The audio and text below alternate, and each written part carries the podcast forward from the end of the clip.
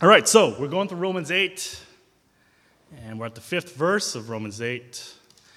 And up to this point, as we've discussed in the previous weeks, but for also for those who were not here, Paul, in this just magnum opus of a letter, up to this point, has been speaking about the doctrine of justification. Justification. To remind us, what is justification? Simply put, justification means to be made right. We don't use the word justification a lot in our present day, but you ever use Microsoft Word and then you have to move the text and align it to the left? That's called justify. It's called justify left. And what it means to be justified left is that every single word and sentence and paragraph is lined up just right to the left hand edge. You're making your last minute essay justified to the left, justified according to that edge. And to be justified to anything is to be made right. When you go to a store and you, or you, you know, you go to, uh, you go to Woody's and you pick up the, I don't know what you get at Woody's. I've literally never been to Woody's. What should, you know, what, sure, wraps, which we have today, not from Woody's, but from Costco. So remember to join us for fellowship after. You get a wrap. You don't just walk out the door, or do you? what do you do? You go to the lady at the front, or a man, and you justify yourself by swiping your little swipey. And now you and, you and the, the dining services of Rutgers are now justified. You are now made right before the eyes of the Rutgers bureaucracy. And Paul speaks, of course, not of word processors or of dining services ladies, but he talks of justification before God. He talks about being made right before God. And why does he talk about that? Because we are very clearly not right before God. Not only us, but all of humanity, all of mankind has fallen short of the glory and the expectations and the law of God. And Paul's greatest concern, and indeed all of our concern, should be how can I be made right with God? And so, up to this point, Paul has been talking about the law, the law of God, the law that we read in the Old Testament, the law, of, the law that is written on the hearts of every man, woman, and child on this planet, regardless of if you know the Bible or not. And we all have a sense of what is right and what is wrong. Why? Because God has written that law upon our hearts. That's what Paul goes through in Romans 1, 2, 3, 4, 5, 6, 7. And yet, even though we know the law, maybe we don't know the words, but we know that if I take a knife and I stab someone with it and they die, you don't go, hmm, I wonder if that was good or bad. When we, um, when we, when we steal or when we gossip or when we lie, we know deep in our hearts. Maybe we've become desensitized to our sin, but we know that we are indeed sinning against whom perhaps some of us have suppressed that truth. But um, the law of God is written in our hearts. We are without excuse. And so we need to be made right with God. And so, how are we going to accomplish that? Well, uh, every religion in the world has said here's how you can be justified. You need to live a good life. You need to be a good person. You need to be kind to others. Give to the poor. And then you're going to gather up enough points, and then you can cash in, and you can be right with God, and you can get your way into heaven.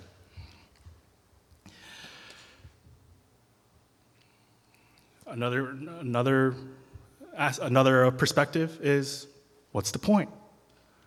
What's the point of being justified before, before God? Does God even exist? And so live your life the way you want to. And live, and, and um, yeah, but just like be nice to people, be kind to people. Um, but that's whatever, whatever it means to you, you can go ahead and do it, even though we all have a consensus about what it generally means. But we find that, and Paul expresses this in the book of Romans, that that is not enough. That is not enough. That is not even close to enough. When the, uh, when the ruler, uh, when, when a rich young ruler comes to Jesus and he tries to test Jesus and he says, Jesus, what must I do to inherit eternal life? And Jesus asks him, Hey, you know the law. What does it say in the law? And the man says, Well, uh, he summarizes the law into two main tenets, right? Love the Lord your God with all your heart, soul, mind, and strength, and love your neighbor as yourself. And Jesus says, Then do it. And why does Jesus say that? Why does Jesus challenge that man's challenge? Well, he knows that we can't do it.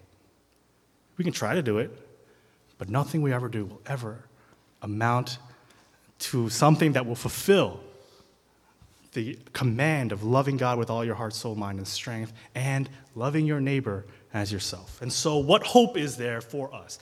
What hope is there for us to be justified before God, let alone justified to each other?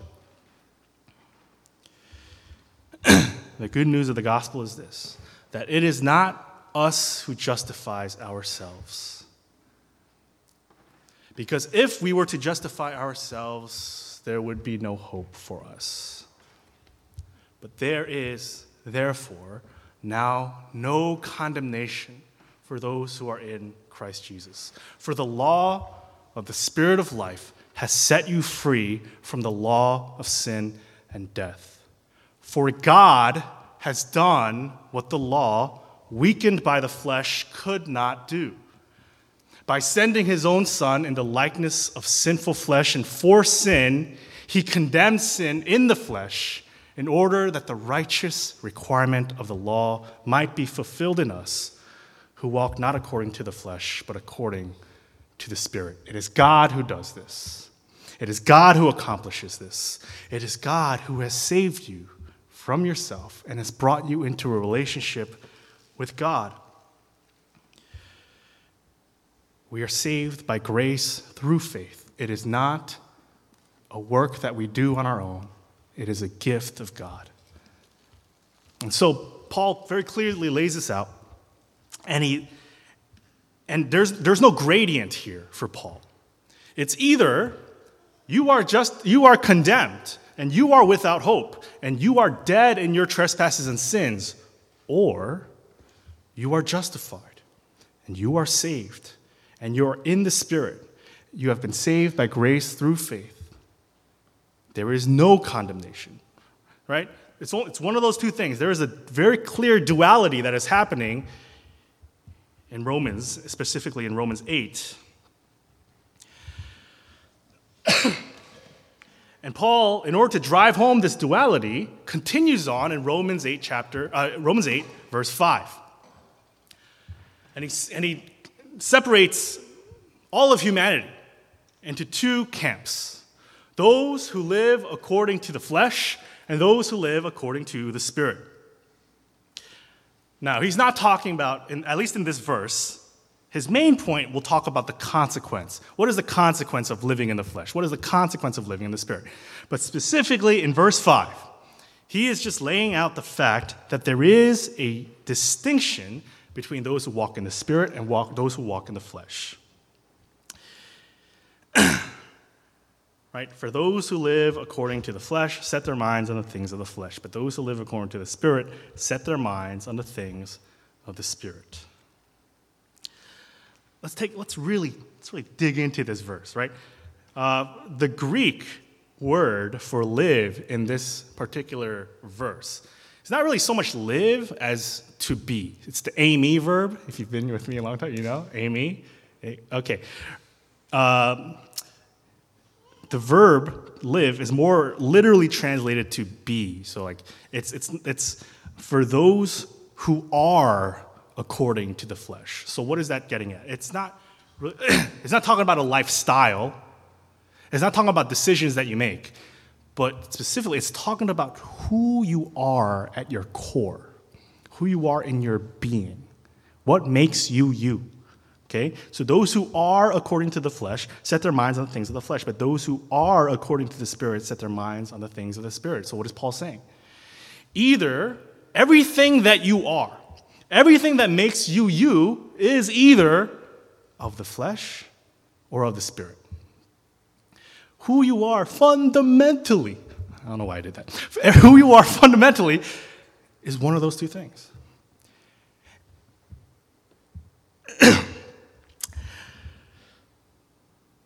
And then uh, the second verb in this verse, set their mind. That's, that's a pretty good translation. It could, also be, uh, it could also mean to be intent on, to set your intentions upon this. And so, if you are of the flesh, if you are according to the flesh, then your goals and your intentions, what you look forward to, are going to be things that are according to the flesh, and vice versa for those who live according to the Spirit. So, what does that mean? What does it mean to be according to the flesh? What does it mean to have your being be according to the flesh? And why does that mean that we set our minds upon the things of the flesh? Well, logic will tell you, and culture will tell you, and our present day age will tell you that who you are and what you are determines who or what you set your mind to. Who you are and what you are determines who or what your intentions go toward. To use big boy words, our ontology breeds our epistemology. There's like two of you in this room who understood what I just said but our ontology breeds our epistemology. In other words, our identity, who we are, leads, uh, leads to what we know, who we know, and how we know it.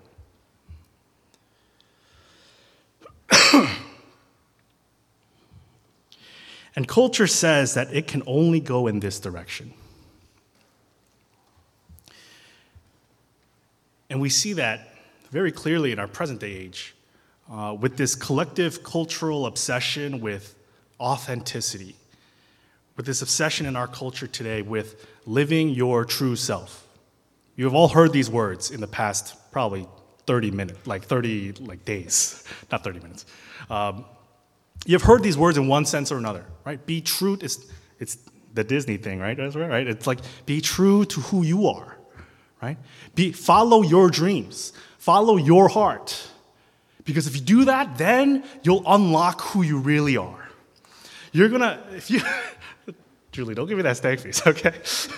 who I really am is depressed and in hiding. Uh, you, you're, the culture says who you are. You need, to fo- you need to follow who you are and your authentic self, whatever you think that is.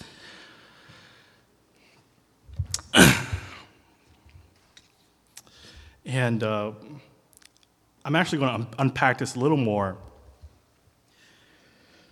in the following weeks. But I'll just say this there is nothing new under the sun.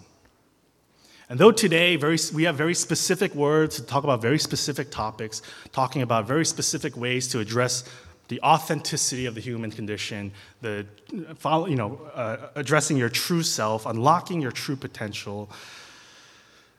This has been going on since the very dawn of creation. And when Adam and Eve approached that tree with the serpent whispering in their ear, did God really say that? Doesn't that look good for doesn't that look good to you to eat? And if you eat it, you're going to unlock who you really are. God's only telling you not to eat this because He doesn't want you to be like Him, or He doesn't want you to be happy, or He doesn't want you to achieve your dreams and achieve your potential, and all other BS like that, right? That is what the enemy, that is what the serpent whispers in our ear. If you do this, you'll be really happy. And God is telling you, something else because he doesn't want you to be happy. And the lies of the enemy have been echoing since Genesis chapter 3 and continue to this day and will continue until Jesus returns to vanquish the enemy once and for all. But, and so culture says who you are determines what you do and what you set your mind to and what you're capable of uh, accomplishing. And so, what does it mean to live according to the Spirit? If that's what it means to live according to the flesh, to live according to what I consider to be my authentic, true self, who I, who I am, who I can perceive myself to be. That, you know, to live to that standard, to live, to live according to that law, if that's what it means to live according to the flesh, to be according to the flesh, what, it mean, what does it mean to be according to the Spirit? Well, what I said earlier, that living according to the flesh is ontology breeding epistemology. It's who you are leading to what you know and how you know it and how you go about acting what you know. But those who live according to the Spirit live a completely flip flopped reality. I think every year I recommend this book. It's called Knowing God, J.I. Packer. It's a dense big boy. And so uh, it's, it's, a, it's, a boot, it's a banger of a read, but it does require some sit down. If you're not going to read the whole thing, I really recommend you read at least the first three chapters. If you read the first three chapters and you understand what the first three chapters are saying, it'll change your life. I'm going to read you an excerpt of what it means to live according to the Spirit. Right? Because according to, uh, uh, right. What matters supremely, therefore, is not the fact that I know God, but the larger fact which underlies it the fact that He knows me. I am graven on the palms of his hand. I am never out of his mind. All my knowledge of him depends on his sustained initiative in knowing me. I know him because he first knew me and continues to know me. He knows me as a friend. He knows me as one who loves me. And there is not a moment when his eye is off of me or his attention is distracted from me, and no moment, therefore, when his care falters. When you live according to the flesh, you live chasing, chasing uh, to accomplish who you are or what you are. Because you think if you, if you can chase that, then you will accomplish who and what you are set out to do. But those who live according to the Spirit live according to this truth that you are who you are because God knows you. It's not uh, who I.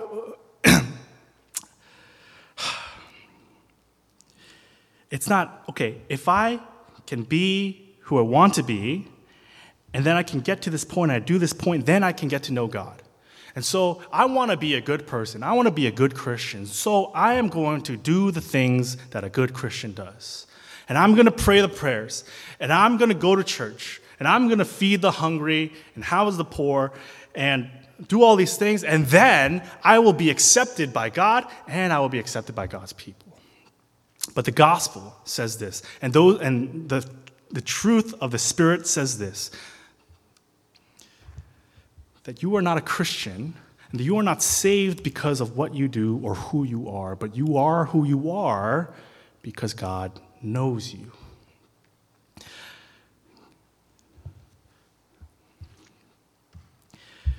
God knows you. We are not doing all these things so that we can get to know God. I mean, we are doing these things to get to know God more, but that only happens because God has first known us. You know, at our college large group this past Wednesday, uh, before we started, the dudes were jamming out, and they said, and you know, they're singing, "Do you love your Jesus deep down in your heart?" We sing that song to the little kids, and they're screaming out, Yes, I love my Jesus. But what if they don't? what if they don't? Or what if you do, you do want to love Jesus? You want to have a relationship with him, and maybe this is you right now, but you're struggling. I don't know why I'm doing this in my head, but you're struggling, right? That Bible has been sitting on your, on your uh, bedside dress, bedside, what do you call it? Nightstand, like nightstand, right? It's been sitting there for weeks. You could see the dust. You haven't touched that thing. You, and you're like, oh, I want to read it, but I can't. And people are inviting you to prayers, or you need to, you're like, all right, this time, you know, I'm gonna, I'm gonna set a time, I'm gonna pray every, every day, every week, and it's just not happening. Or you wanna grow in a fervor for uh, whatever, the Word of God or being with the people of God, but it's, it's just not happening, and yet you want it to. And we see time and time again when we are asked the question, Do you love your Jesus deep down in your heart? We can say it sometimes. We, could, we sang the words today, right? How I love you. But I wonder, is that true of us all the time?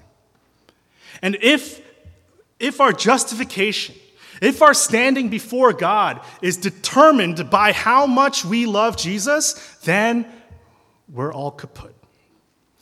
We're going to go good for a while, but there, we're going to hit those valleys. We're going to hit those divots. We're going to hit those holes. It's inevitable. As people who still live in a broken world among broken people, that is inevitable. So, what is our hope? What is the only hope that we can cling to that will sustain us from this moment to eternity? It is not our love for Jesus, it is Jesus' love for us. It is Jesus' love for us so prominently displayed upon that cross that though he was perfect in every way, and though he obeyed the law fully, just as we should have done, he obeyed the law fully, and yet, like a lamb led to the slaughter, he was crucified upon that cross. Why? So he could start a new religion? So he could. No. He did that because he loves you because he wants to have a relationship with you, because he wants to justify you before the Father. And he wants to get rid of your hope in yourself, the hope that is going to falter, that is going to fail inevitably. And he wants to replace it with a love and a hope that is grounded in the one thing that will never, ever change and will never be able, never be taken away from you, which is the love of God. In the very next verse, Paul says to, to set the mind on the Spirit is life and peace. And the praise team can come, come up now. To set the mind on the Spirit is life and peace. When we shift our mindset from that of the flesh, from that of trying to appease who we think we are and who, are, who we ought to be, even if they're good things, right? Oh, I'm ought, I, I need to be a person who obeys their parents perfectly, or I need to be someone who uh, excels in school, or I need to be someone who is liked, or I need to be someone who makes a lot of money so I can support whatever it is.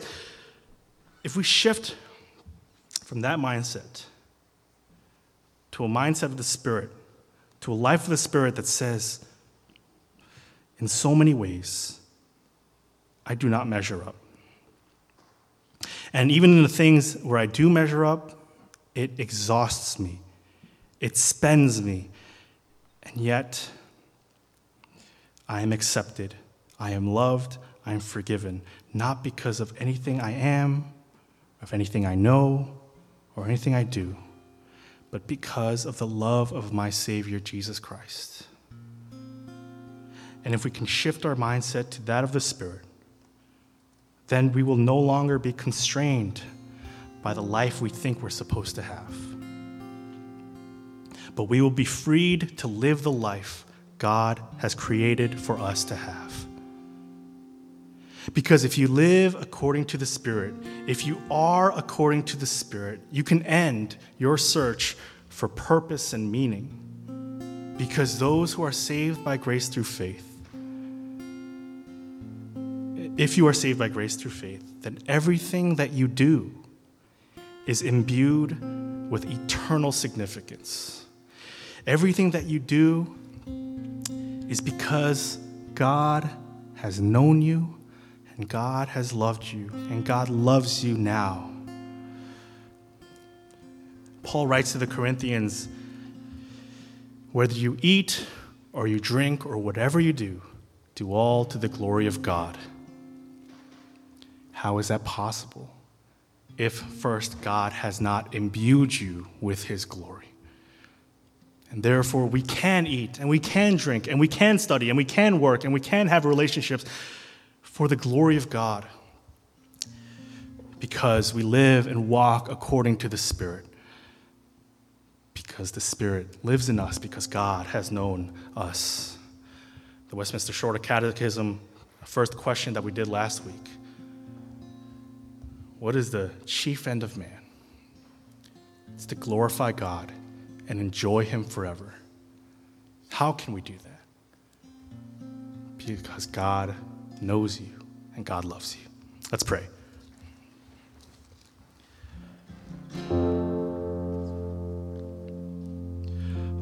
Father God, thank you so much that there is no condemnation for those who are in Christ Jesus. And that at one time, as it says in Ephesians, we were uh, walking in darkness, walking according to the prince of the power of the air, drowning in our sin, drowned in our sin. We were dead in our uh, trespasses and sins. And yet the light broke through, and you came down and you saved us from our sins. It was entirely a work of God. And so, though we have struggled and we have strived to live and to justify ourselves according to according to the flesh, Lord God, would you remind us that we are spirit walkers and we are spirit livers, and that may we set our minds according to the Spirit, according to this truth that I once was lost, but now I'm found. I was blind, but now I see because of what Jesus Christ has done for me. Thank you, Lord, that you have taken the penalty for our sin upon that cross. Thank you, Lord, that you call us yours and that we can call you mine. Thank you, Lord, that we can gather as a church to exhort one another to this truth. That we can remind one another when, when, when things seem hopeless, when we don't feel sure about ourselves, when we are filled with anxiety, that we can turn to one another and that we can encourage one another. You are loved by God. You are known by God. You are saved by grace through faith. Lord, may we be a church. May we be a people that walks according to the Spirit. In Jesus' name I pray.